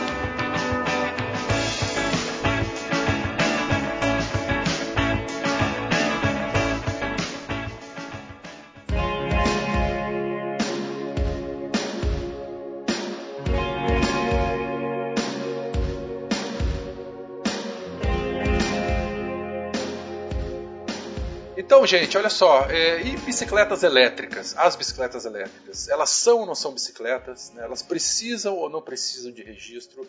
Outra coisa importante, elas podem ou não podem transitar nas ciclovias e ciclofaixas? Como é que, por que que existe essa celeuma? Por que que existe essa, essa briga? E, enfim, o que, que a gente precisa Deixa saber? Deixa eu puxar um aspecto histórico aqui antes da, porque essa é uma pergunta para Ana responder. Um aspecto histórico interessante aí a origem das motocicletas e dos automóveis se confundem. Né? O que, que surgiu primeiro? E a moto contou com uma vantagem muito grande, porque o antecessor natural da moto foi a bicicleta. Uhum. Só que o antecessor natural dos automóveis foi o quê? As carroças. Né? Não, não, havia uma. uma a, a, distância entre a carroça e o, e o carro é muito maior do que o da bicicleta e da moto. É, eu quero fazer um gancho aqui e convidar os ouvintes a ouvirem, se é que já não fizeram isso, o nosso segundo episódio que se chama História da Bicicleta, em que a gente vai falando sobre a evolução da bicicleta e chega num momento muito específico assim que a gente separa. Agora aqui veio bicicleta, pro lado de lá veio as motocicletas. É, isso é muito, eu acho que muito importante para a gente compreender essa dificuldade que hoje temos em, em todos os aspectos e, e, particularmente na legislação, né, na compreensão de que espaço que ficaria reservado para uma bicicleta que tem motor, seja elétrico combustão, enfim, é resgatar esse momento lá atrás. Como a proximidade da moto e da bicicleta é muito maior do que na analogia que eu estou fazendo aí entre a carroça e o, e o, e o automóvel, a moto guardou durante muito tempo e até hoje uma, uma relação estreita com bicicleta. Mas houve essa divisão, né, que vocês acabaram de mencionar aí, que já foi tratada num programa anterior, e essa divisão criou duas tribos aí, né, duas turmas que, que não se bicam, mas elas se distanciaram de tal forma Uh, que é curioso quando volta essa situação de colocar um motor numa bicicleta, que em resumo, né, foi isso que aconteceu. Alguém sacou que se dá para colocar um motor numa carroça e transformar num carro, dá para colocar um motor numa bicicleta e transformá-la numa moto. Esse resgate desse elemento, desse momento histórico lá detrás, guarda esse potencial tanto é, positivo, que está meio abandonado, acho que não estão enxergando isso, quanto negativo, que foi essa, essa divisão, né? as turmas que não, que não se conversam. Uhum. E então eu diria que é muito natural pensar em colocar um motor numa, numa bicicleta. Muito natural. Ainda mais nessa época em que, aqui no Brasil, pelo menos, é, está acontecendo isso, todo esse estímulo para que as pessoas voltem a usar bicicleta. Uhum. Acontece que perde-se um, uma, uma, área importante do estímulo, que é a questão da saúde, né? Porque Sim. fazer força, né? Você, a força motriz, faz parte desse conceito né, de saúde associada ao veículo uh, bicicleta. E se você coloca um motor lá, isso já, já ganha outra, outro, outro sentido. E eu acho que essa confusão, essa, essa, essa dicotomia permanece até hoje. Tanto que você encontra ferrenhos defensores de que não tem problema nenhum, de que pode pôr e, e, vamos lá e é exatamente a mesma coisa, uma é a força das pernas, outra é a do motor em alguns momentos ou o tempo inteiro, que seja. E tem uma turma que diz que não, mas daí não é mais bicicleta. Só que daí fica num vazio, né? Ana? Não tem uhum. classificação para isso. No universo das motos nós já temos isso aí, com, temos essa situação com ciclomotores, que está uhum. limitado a uma potência que não tem troca de marcha e que recentemente passou a se exigir uma, uma habilitação específica para o ciclomotor. Isso dá desconforto, dá desconfiança, porque, puxa, fizeram esse troço só para só para explorar mais o cidadão, né, para invocar novos custos e assim por diante. Uhum. Ana, eu não sei bem como é que eu não acompanhei, se teve alguma evolução aí na questão da legislação para bicicleta com Sim. motor. É, então é assim, até 2013 ele era equiparado ao ciclomotor, né? Então precisaria, né, ser regulamentado pelo município, que agora já é, até lei federal, né? Que agora tem que ter a carteira de habilitação para dirigir ciclomotor. Aí entrou uma resolução, foi a 465 em novembro de 2013. E aí eles separaram, digamos assim. Aí tem algumas exigências só. Então, a potência da bicicleta elétrica, né, para ser considerada bicicleta e ter as mesmas regras de um ciclista, né, tem que respeitar, pode andar na ciclovia, ciclofaixa, as mesmas coisas. A potência não pode passar de 350 watts, não pode passar de 25 km por hora, e o motor, deve, o motor deve funcionar somente quando o condutor pedalar. Então, ao invés de você ligar por uma chave, você liga pedalando, entendeu? Não pode acelerar mais, tem algumas exigências nesse sentido. Eu acho positivo, porque assim, por exemplo, tenho muito aluno que fala, ai, mas é que eu moro muito longe do meu trabalho, seria complicado usar a bicicleta como meio de transporte porque eu chegaria suado. Eu não suo muito, né? Agora tem gente que sua, então seria complicado, não tem como tomar um banho no trabalho, né? Alguma coisa nesse sentido. Eu acho que a bicicleta elétrica seria uma coisa bacana para essa pessoa, né? Que mora longe, que não quer ou não quer ou não pode pedalar tanto, alguma coisa nesse sentido. Eu acho que seria uma, uma coisa interessante. Então, hoje, você pode ter uma bicicleta elétrica contanto que ela não passe desses 350 watts de potência e 25 km por hora na velocidade. Basicamente tá, isso. Se não for, se for acima disso, não pode, não funciona como bicicleta, não pode ir na ciclovia, isso, certo? aí é ciclomotor, isso mesmo. Eu tenho, eu tenho dois amigos, né, que utilizam bicicleta elétrica. Um deles é, vai para o trabalho de, de bicicleta é, na função é, como, usando o motor, usando a, o auxílio e volta meio que pedalando por si só, sem o auxílio. Porque o, justamente o argumento dele é esse, que aí ele tem que ir mais na manha para suar menos, para chegar apresentável. E aí tem um, um, outro amigo que falou que o relato dele é tão engraçado que ele tinha uma bicicleta elétrica, só que acabava a, a a energia, né, a bateria, sei lá, não sei exatamente como que, funciona, mas você tem que carregar a bicicleta, é isso, né? Você tem que carregar a bicicleta na, na, na rede elétrica, né? Quando você chega, isso, a elétrica sim. Pode ser a propulsão também, pode ser a combustão também. Pode ser a combustão? Bom, acho que o dele devia ser elétrico. E aí, e aí ele falou que a bicicleta morria na metade do percurso que ele fazia, devia ser muito ruim. E ele tinha que pedalar o dobro da força no resto, porque o peso do motor e o peso da, né, das baterias, então ele falou que no final ele pedalava muito, muito mais, assim. Fazia muito mais força e aí ele trocou. Ele, quando ele comprou uma bicicleta normal, ele percebeu que era muito mais fácil usar a bicicleta normal, que ele fazia menos força do que a elétrica. Ele, ele não tinha essa dimensão, acho que ele só tinha pedalado com a elétrica. Ele achava que era assim: ah, metade do percurso eu tô de boa, metade eu tenho que pedalar aqui. E aí depois que ele comprou uma bicicleta leve, ele percebeu que não. Achei dois relatos interessantes. Mas acho que tem isso também, né? Às vezes você compra uma bicicleta leve e de algum jeito compensa é, uma bicicleta pesada que você teria que colocar ali o motor. Eu tenho uma fixa que eu pedalo muito mais rápido do que uma minha, a minha mountain bike que tem várias marchas. Isso assim, tranquilo. Na, na cidade, nossa, a fixa eu vou muito mais rápido. Então é interessante também.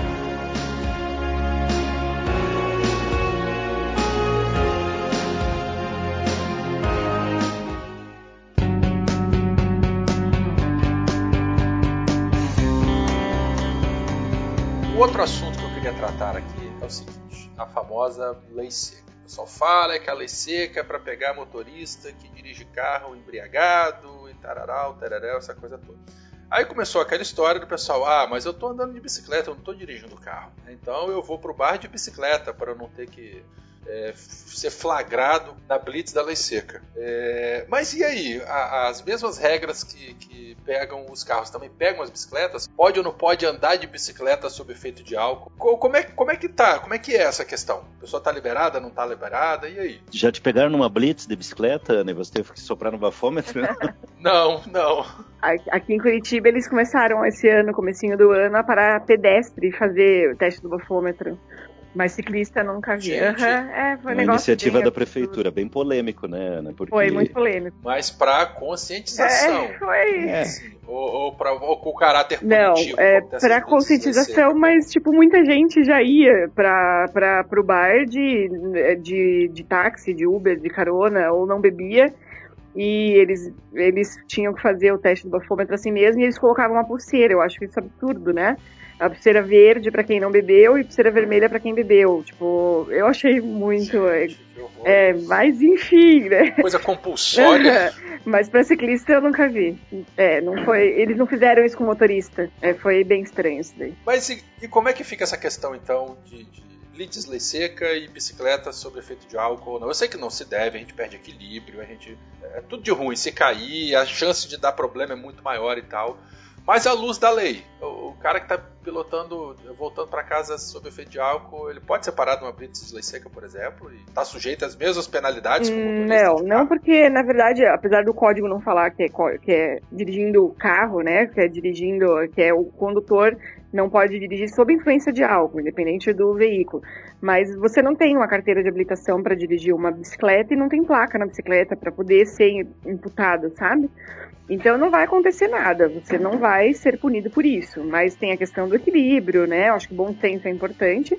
E a questão da. a- só para pontuar aqui, a questão da responsabilidade se acontecer um acidente. Lembra que eu falei culpa e responsabilidade? Entra nisso, entendeu? Então, se eu causar um acidente andando de bicicleta porque eu estou sob efeito de álcool, o motorista vai ter que prestar socorro para mim. Mas a culpa é minha, ele pode até me processar por isso. Ah, perfeito. É, porque, é, assim, a- as pessoas não têm que fazer as coisas porque a lei diz manda ou não manda, né? Porque se a gente for pautado só por uma questão de lei, a gente vai viver na, na selva de novo, né? Só que as pessoas vão ficar tentando sempre contornar a lei aqui e ali. Você tem que ter responsabilidade. Então você, como condutor de uma bicicleta, você tem que ter responsabilidade. Você, por mais que você não tenha um mecanismo para te multar, você não tem que fazer isso porque para ser multado. É porque você quer garantir que você possa fazer esse trajeto sem pôr a sua vida em risco e a vida de ninguém em risco.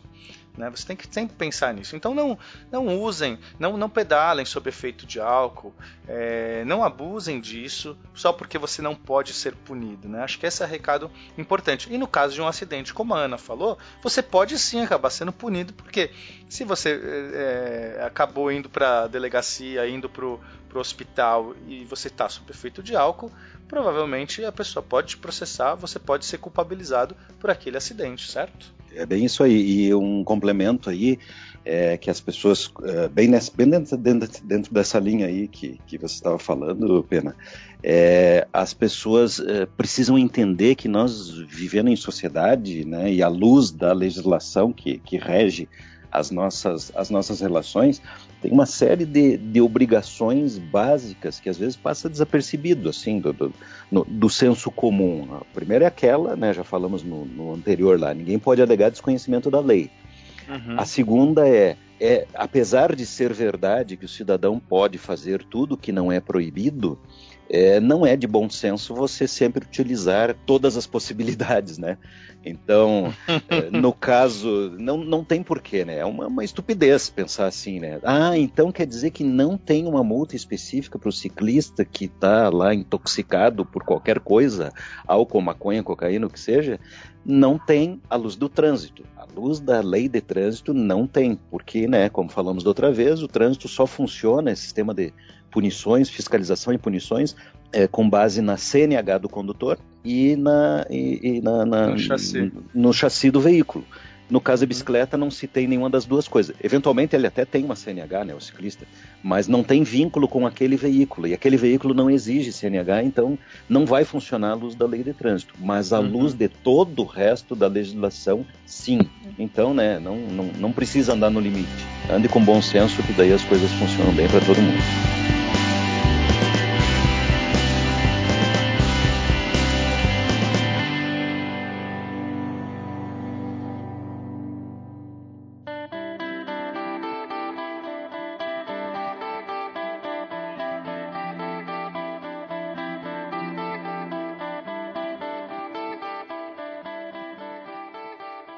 Bom, já que a gente está falando de documento, né? qual documento é obrigatório você portar quando você está andando de bicicleta? Você tem algum documento que, que, é obrigatório ou não? Andando ou transportando bicicletas, né? Ah, é, pode ser também muito... de transporte, é verdade. Se você está transportando alguma bicicleta no carro, algum tem alguma obrigatoriedade? Não, não existe. Existe só a obrigatoriedade da forma de você transportar a bicicleta no carro, né? Mas documento, documento não tem, não é necessário nenhum documento. É, eventualmente, potencialmente, a Polícia Civil, por exemplo, e a Polícia Federal, é bem característica deles, podem exigir que você comprove que aquele, aquele objeto ali, aquele, a bicicleta, no uhum. caso, né, como objeto, é teu, né? Uhum. Cadê a nota fiscal dessa bicicleta? Como que você me, isso aqui não é roubado? É, mas é, é, acho que a polícia não tem tido tempo para fazer essas coisas. Não. Mas potencialmente tem coisa mais importante, coisa mais importante fazer, mas né? potencialmente poderia. Né? Mas sobre é, eu... transportar em más condições, mal acondicionada, isso sim, aí tem uma série de regras. Ah, esse é outro assunto interessante. É, você podia esclarecer um pouquinho ou tocar nesse assunto, Ana? Como é que quais são as recomendações que a gente precisa ter para transportar as bicicletas em veículos? Porque muita gente viaja, muita gente leva, né? Como é que vamos conversar? É, um então é, tem a resolução 349, ela foi alterada pela 589, né? Agora em 2016, acho que foi em maio, se não me engano, alguma coisa assim. E ela fala sobre quando a bicicleta for transportada na parte traseira do veículo. Na parte de cima, que tem aquele rack, sabe? Quando a bicicleta é levada de pé, é, pode ser levada, contanto que ela esteja bem presa, né? Eu acho que só tem que tomar cuidado, porque muda. Eu acho que muda o ponto de gravidade do carro, né? Aumenta ele. É, pela regra, é até 50 centímetros acima do carro, mas a bicicleta, por ser carga indivisível, não tem problema. É, mas não tem problema. Não tem problema porque a bicicleta pode, porque ela passa. É a única exceção. Agora, quando é levada atrás, o cuidado que tem que ter é para não tampar é, nem total, não, não encobrir, né, nem total e nem parcialmente a placa e nem a sinalização traseira. E a visibilidade do condutor, né, por uma questão de, de segurança mesmo. Aí, antes, antes, pela resolução 349, se isso acontecesse, você tinha que colocar uma segunda placa traseira no para-choque do lado direito. E isso ninguém fazia, porque fica feio. Depois você tira a bicicleta e fica duas placas no carro, né? É uma coisa estranha. E aí agora, quando isso acontece, se tampar parcialmente ou totalmente a placa ou a sinalização, você tem que colocar o que eles chamam de régua, que é como se fosse aquela parte traseira de um para-choque, ela é sinalizadinha e você coloca a segunda placa traseira nessa régua daí. Mas só quando há o encobrimento. Se não tiver nada encoberto, nem sinalização e nem a placa, você pode colocar naqueles, naqueles suportes normais, mesmo que você coloca junto com o. Como é que chama? com o reboque, né? Acho que é reboque o nome, o engate, o engate do reboque. Crossbike, Isso, reboque. exatamente. Como é que é o nome disso? É régua de régua sinalização? De sinalização. É régua de sinalização, é isso mesmo. Ah. Qualquer lugar que faz placa, né, para carro, eles já têm isso daí, eles, eles mesmos já colocam essa, essa régua ela, ela é conectada à energia do carro, então quando você pisa no freio, acende a lanterna vermelha dela, quando você engata a marcha ré, ela acende também a luz da branca da marcha ré, então fica mais sinalizado, a, placa, a segunda placa traseira tá lá também. Nossa, acho que eu nunca vi essa régua, ela, ela põe por cima, por baixo? Pelo... É, é, é um suporte que coloca, ela fica acima, fica atrás, na verdade, da bicicleta. É como uma extensão, né? Imagine assim, você pegasse todo o conjunto de, de, de, de placa e, e e, lanternas do carro da parte traseira e trouxesse mais para trás, para abrir uhum. espaço para pôr a bicicleta entre o capô e as... É, um para-choque Segundo, ah, é tipo um para-choque, entendi. entendi. Avançado no atrasado nesse caso. Né? É. Hein, Ana, e se o camarada conseguir colocar a bicicleta dentro do carro? Digamos que ele tenha lá uma minivan, sei lá, uma doblô. Tem, tem alguma regra específica ou uhum. entra naquela aquela condição de objetos soltos dentro do carro. É objeto solto, mas aí entraria no artigo 69 no máximo, né? Que ele diz em cuidados. Né? Eu acho que se prender bem, se for um carro bom, um carro grande, né? Digamos assim, eu acho que é até melhor levar a bicicleta dentro, meio que desmontada, tipo tira a roda, alguma coisa nesse sentido, do que fora. E em caminhonetes?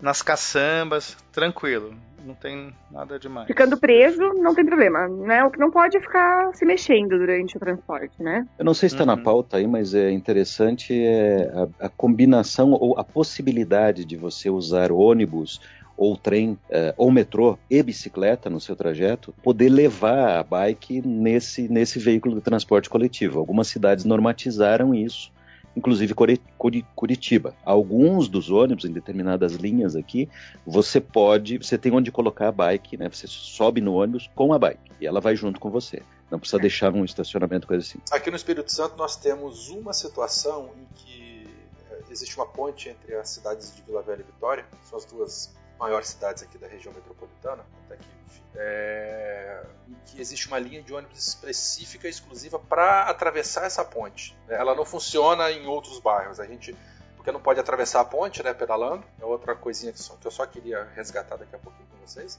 Mas então, para a gente poder ir para Vitória de bicicleta, a gente tem que entrar nesse ônibus, amarra a bicicleta, né, agarra ela e, e chega lá em Vitória, a gente salta e vai fazer fazer. Mas é uma única linha com dois ou três veículos que funciona de 6 horas da manhã a 10 e meia da noite. Fora isso, a gente tem condição de atravessar. E é pago esse transporte nesse trecho? É, a gente paga um valor um pouco maior que uma passagem de ônibus. O porquê disso eu não sei realmente, mas é o, é o GV Bus ou o Bike GV, eu não lembro. Eu vou botar o link aqui no post aqui para os ouvintes que queiram saber como é que funciona. Deveria ser gratuito, né? Porque, caramba, você, além de estar impossibilitado de ir com seu veículo, né? A única possibilidade é uma paga. Pois é, e aí a gente entra num assunto que eu queria resgatar um pouquinho assim da, da que ficou na, na, na última pauta, é, no nosso último episódio. Né? É o, é o, famoso caso aqui da terceira ponte entre Vila Velha e Vitória. É, no último episódio a gente comentou rapidamente assim sobre aquela questão de onde o ciclista pode ou não pode trafegar, né, em que é, é se não o Celso, você falou uma coisa muito. Você falou uma expressão muito interessante, eu esqueci dela. Tipo assim, se não existe a indicação, se não é proibido, então é permitido. Então, assim, especificamente nessa ponte, se não tiver uma plaquinha lá na frente dizendo que não pode, então teoricamente pode, é isso? Mas essa ponte ela não tem acostamento. Mas é, é uma rodovia ela, ela, é uma rodovia estadual, ela é uma rodovia estadual, é S060, ela tem pista dupla, e no cantinho assim, não é uma calçada, não é um acostamento, tem uma faixa de uns 50 centímetros assim, com uma linha é, é, é uma linha contínua branca que, que separa né, os veículos da, da do beiral da, da, da, da, ponte. Não pode, não, aí não pode. Nesse caso eu até pesquisei um pouquinho dessa, dessa rodovia aí, eu olhei no Google Maps para ver. Realmente essa parte, esse espaço não seria um acostamento, é muito pequeno para um ciclista passar. É, não é, definitivamente não é um acostamento. Mas então, apesar de não ter uma indicação, uma plaquinha lá assim, proibido bicicleta trafegar, mas é, não tem. É que o código proíbe de forma direta, entendeu? Então aí nesse caso entra na norma, há uma proibição, não precisa ter a sinalização em si. Aí se tivesse uma sinalização permitindo, seria permitido, entende? Mas então o código ele já proíbe que né, não pode ciclista, ciclomotor, não podem transitar em vias de trânsito rápido e rodovias salvo se houver acostamento ou faixa própria para elas. Aí pode. Deixa eu dar um pitaco aí, né? Tem uma questão de cidadania bem importante hum. aí, né? Além, além do pessoal, é, porque além do, do, do pessoal que está tá passeando, está se exercitando com a bicicleta, deve ter gente que trabalha num lugar e mora no outro, né? Ou que eventualmente, por serviço, sei lá, precisa fazer o trajeto de bicicleta. E então cabe ao, ao, ao órgão competente, aí no caso acho que é a prefeitura, bom, é uma rodovia estadual, o DR deveria prover isso. Mas uh, o cidadão que mora aí, que depende disso, de cobrar. E pode mesmo, de boca cheia. Onde já se viu um negócio desse? Porque você vai fazer o quê? Você vai deixar a bicicleta hum, aonde, né? Do lado de cá e, e como é que se coloca do lado de lá? Ah, mas tem uma opção. Tem, mas Olha. é paga? Caramba, como assim? É, não, isso não tem, isso não tem cabimento. Aqui, por exemplo, esse exemplo que eu dei de Curitiba, dessa linha, é uma linha experimental ainda, é, que você pode levar a bicicleta você não paga nada a mais do que a passagem normal, do que a tarifa normal. É, não, não tem sentido você. Tudo bem, está ocupando mais espaço, está ocupando espaço talvez de três passageiros, né? É, realmente, é, do ponto de vista da, da, da, eficiência, funcionalidade do veículo de transporte coletivo, é, é algo que deveria ser pensado, mas é, nesse caso aí que vocês estão relatando, é uma coisa muito pontual. Você, na verdade, está restringindo o cidadão que tem bicicleta como veículo de fazer a travessia. E como não tem acostamento, sequer. Curiosidade minha, como é que o pedestre atravessa? Tem uma área para pedestre? Não, não atravessa. É a carrocracia, né? Que a gente tanto fala. É. Uhum. Bom, então se houvesse é um uma área para pedestre, é bastaria o ciclista desmontar, né? Mas são muitos quilômetros. Eu acho que até não teria, não é viável. É, essa ponte é bem grande. Essa ponte tem, eu não me lembro quantos quilômetros, mas são muitos quilômetros. Não, não seria viável. Não, são uns dois quilômetros é, e meio assim, mas ela é muito alta. É para carro mesmo, é para carro mesmo. É para carro, é só carro. Mas só quem carro. vai da Vitória para Vila Velha e vice-versa, tem outra opção de ir pedalando? Você pode passar pelo, você faz um contorno de 10 ou 12 quilômetros para você poder chegar no ponto. Se eu saio da minha casa e eu atravessar a ponte, eu, eu é uma distância, sei lá, vamos botar 3 km se eu fosse pedalar para eu chegar no mesmo shopping Vitória ali, que é aqui na frente. Ou eu faço um trajeto maior de 10 km ou 12 para poder chegar no mesmo ponto onde a ponte termina. É, a população tem que pressionar aí, né? Exigir, porque, caramba, eu, se eu morasse já tava brigando. Não, mas a galera, a galera brigou no passado, deu uma desistida, mas eu acho que com esse cast aqui esse assunto vai voltar à tona. Poderemos perder um provável patrocinador no futuro, mas eu acho que vale muito a pena brigar por isso.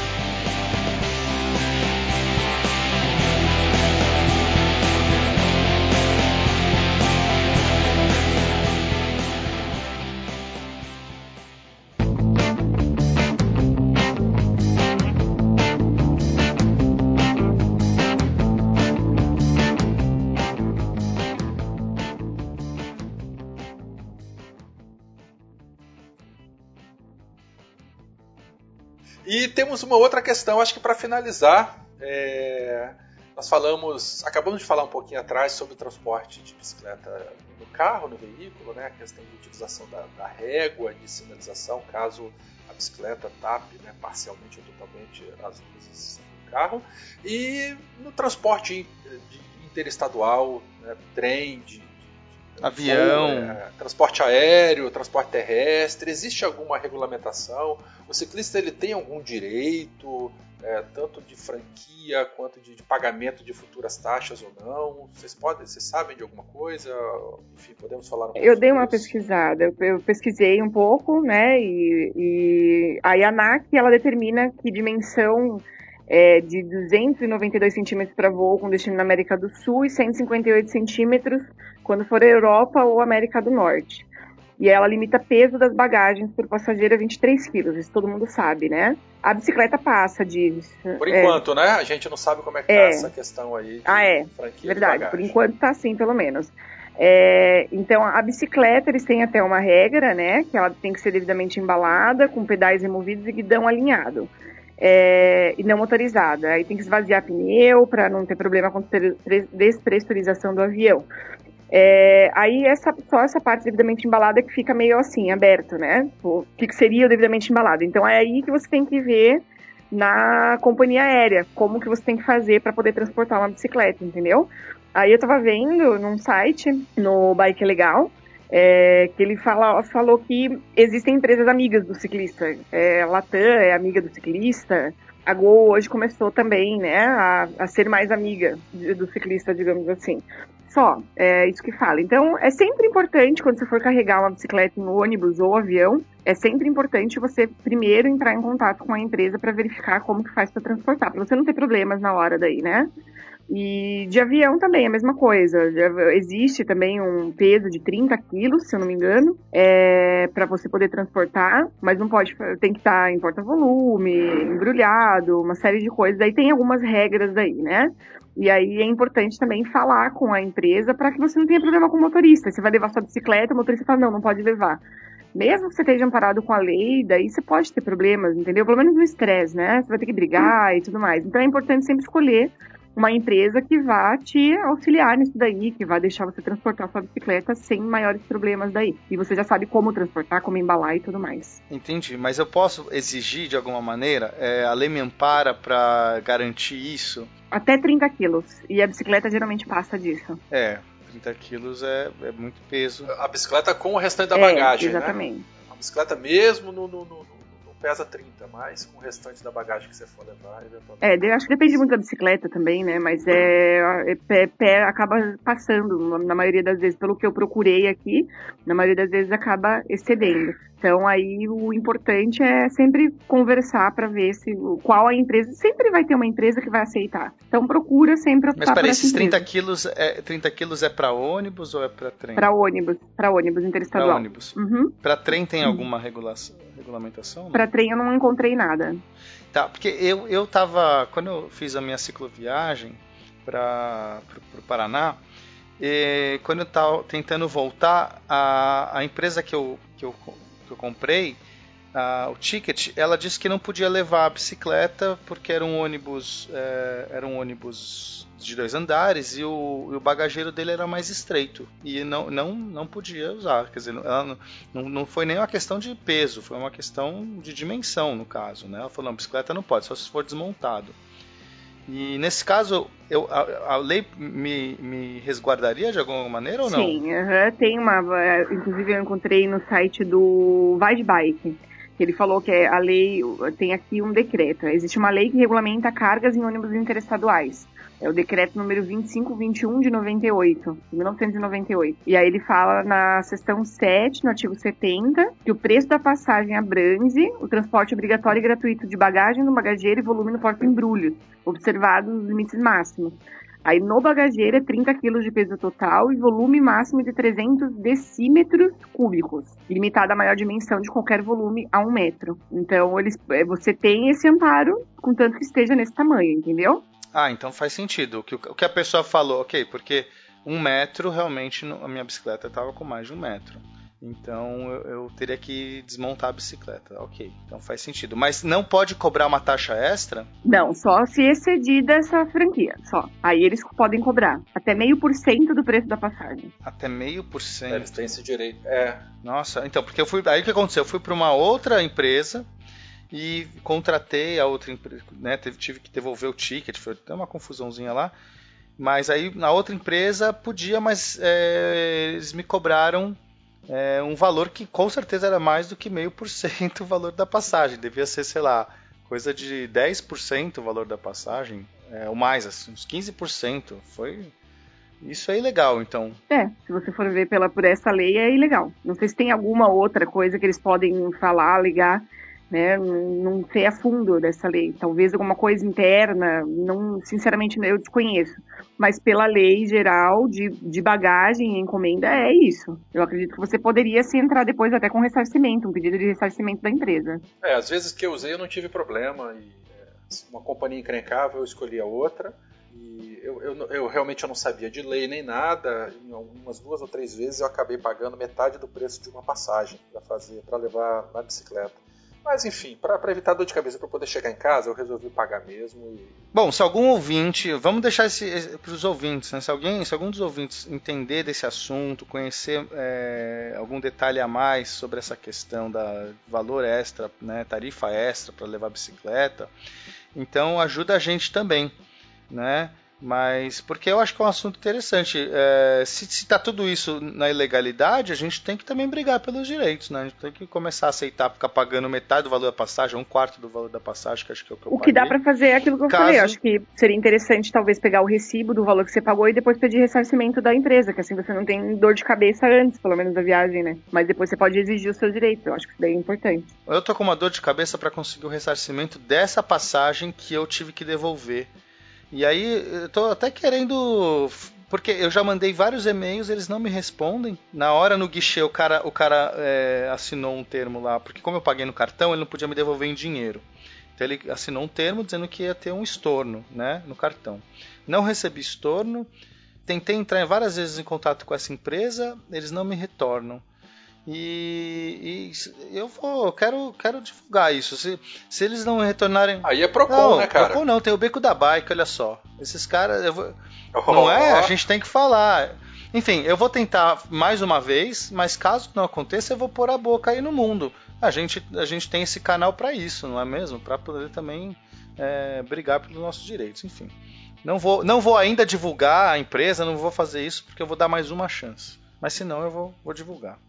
Werther e queridos ouvintes, acho que temos um episódio, não é mesmo? E um super episódio. Nossa Senhora. É, foi muito interessante contar aí com a colaboração tanto do Celso quanto da Ana. É, tenho certeza que os ouvintes apreciaram muito, porque a gente é, fica muito desamparado, né, né Werther? Essa questão é, legal, sempre de uma dificuldade, a gente tem poucos acessos, é, é uma linguagem às vezes que não facilita, e mais do que isso, né, a gente trouxe para a discussão a questão da mobilidade, é, de pensar novamente esses, essas formas, outros modais de, de, de locomoção, e, e, só tenho a agradecer aqui enormemente a presença aí tanto da Ana quanto do Celso, contribuições excelentes e a gente vai com certeza chamá-los mais vezes. E agora a gente vai para nossa nossa é, dica, nossas dicas de pedal, dicas de, de, de relacionadas à bicicleta, que é o taca na vovozinha. Gira essa vinheta aí.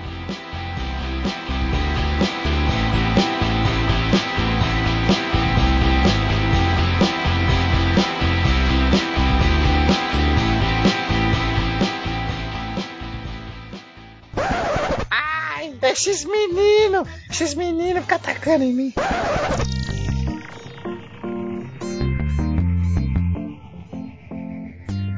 Celso, alguma dica aí para os nossos ouvintes a respeito do, do assunto que foi comentado aqui na, na, pauta ou qualquer outra coisa relacionada a Então, um assunto que tangenciou aí, em alguns momentos nós falamos sobre a questão de quando acontece um acidente, a questão de prestação de, dos primeiros socorros, né?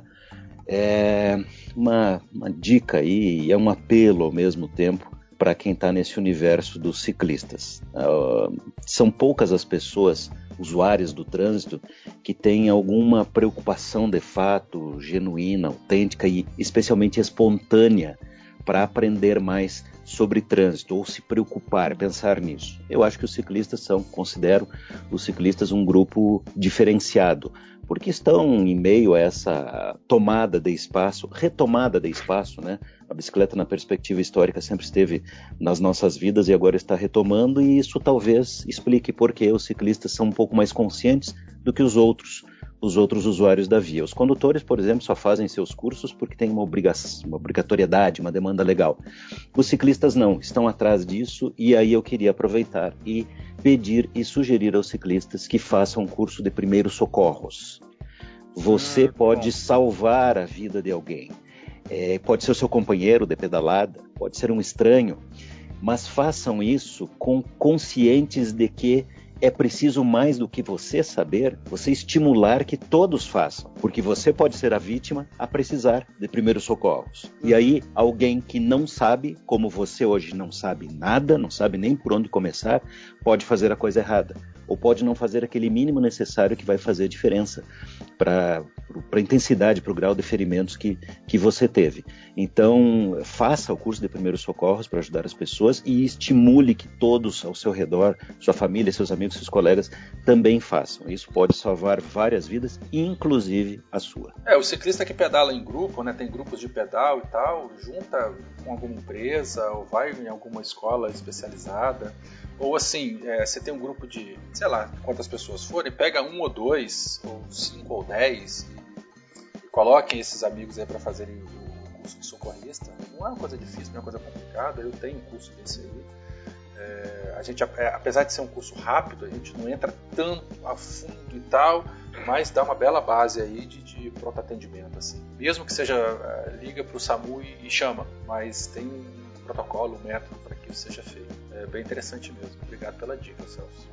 Ana, você? Olha, eu tenho uma dica de um filme para vocês aí, não sei se o pessoal já assistiu, na verdade é um documentário, né? Que às vezes eu até coloco lá no, na, na, na, aula, na aula de, de, cidadania, de meio ambiente e cidadania, né? Que, é, que chama Bike versus Cars. Que é carros, né, versus... ah, esse aqui é um É muito bom esse aqui. filme já recomendamos esse documentário em outros casts e mas, mas continuamos recomendando. Então, ótima dica aí. É muito bom esse documentário. E ele tem no Netflix, né? Então, é excelente. Exato. Vou colocar novamente aqui também como sugestão, já vou botar o link direto do Netflix. O ouvinte que esteja ouvindo aí pelo computador já pode assistir na sequência. Nota do editor. Queridos ouvintes do Beco, nesse episódio o Werther e o Pena deram a mesma sugestão, que foi para vocês responderem a pesquisa do Beco. Mas como vocês já ouviram aí nos recadinhos, a pesquisa foi encerrada. Então eu quero que vocês xinguem muito os dois no Twitter porque os dois só estão me dando mais trabalho de edição. Ana, você, é, se você quiser divulgar alguma rede social sua, uma forma de entrar em contato, ou último recadinho, qualquer coisa, você tem aí um minutinho para fazê-lo. Tá, eu tenho um grupo no Facebook que é sobre trânsito, né? Eu sempre divulgo coisas de bicicleta, de trânsito no geral. Acho que é muito importante as pessoas terem, né, como o Celso falou, as pessoas não procuram ir atrás nem nada, e eu acho que isso daí é fundamental, todo mundo está no trânsito, pedestre, motorista, ciclista, tudo. Então acho que é bem importante participar de um grupo desses, procuro sempre colocar coisas sobre o tema, para que a gente tenha mais conhecimento. Chama no, é no Facebook, o grupo chama Por um Trânsito Mais Gentil. Celso, você, seu recadinho para os ouvintes? Eu vou só complementar o que eu estava falando de primeiros socorros. Eu tô, coloquei aí no nosso documento online, Werther, um link para um vídeo. É uma reportagem da TV Record, do Domingo Espetacular de 2008 que conta a história de um menino de 9 anos que salvou a vida do irmão de 7 anos, porque ele uhum. sabia o que fazer num caso de afogamento. E a particularidade disso aí, que é uma coisa assim que é um orgulho danado para mim e para os meus sócios, meus amigos da, da Tecnodata Educacional do Portal do Trânsito, esse menino aprendeu lendo numa apostila de primeira habilitação da Tecnodata. Olha só, Olha, cara, parabéns. Isso viu? aparece na reportagem, o menino com a apostila na mão. Então é o tipo de coisa assim que se, se a minha história de vida acabasse ali, eu morreria feliz Caramba, parabéns. Você vê parabéns. a importância né, de fazer algo bem feito, bem escrito, a ponto de um menino de 9 anos conseguir entender e salvou a vida do irmão de fato. Então aí está aí a importância, né, não só da, da, educação, do conhecimento, mas da atitude. Né? Ele teve, ele teve a atitude de, de, de prestar esse, esse serviço aí a, a, ao próximo, que no caso era bem próximo mesmo, irmão de sangue, obviamente ele faria de tudo. Mas saber o que fazer é essencial, porque às vezes só ter a intenção e só ter a atitude e não ter o conhecimento mínimo pode causar outros danos. Obrigado novamente, meus queridos. Vocês é, foram excelentes, totalmente excelentes. Eu te agradeço. Obrigada pelo convite. Vamos dar tchau pros ouvintes. Tchau, um abraço. tchau, tchau, tchau galera.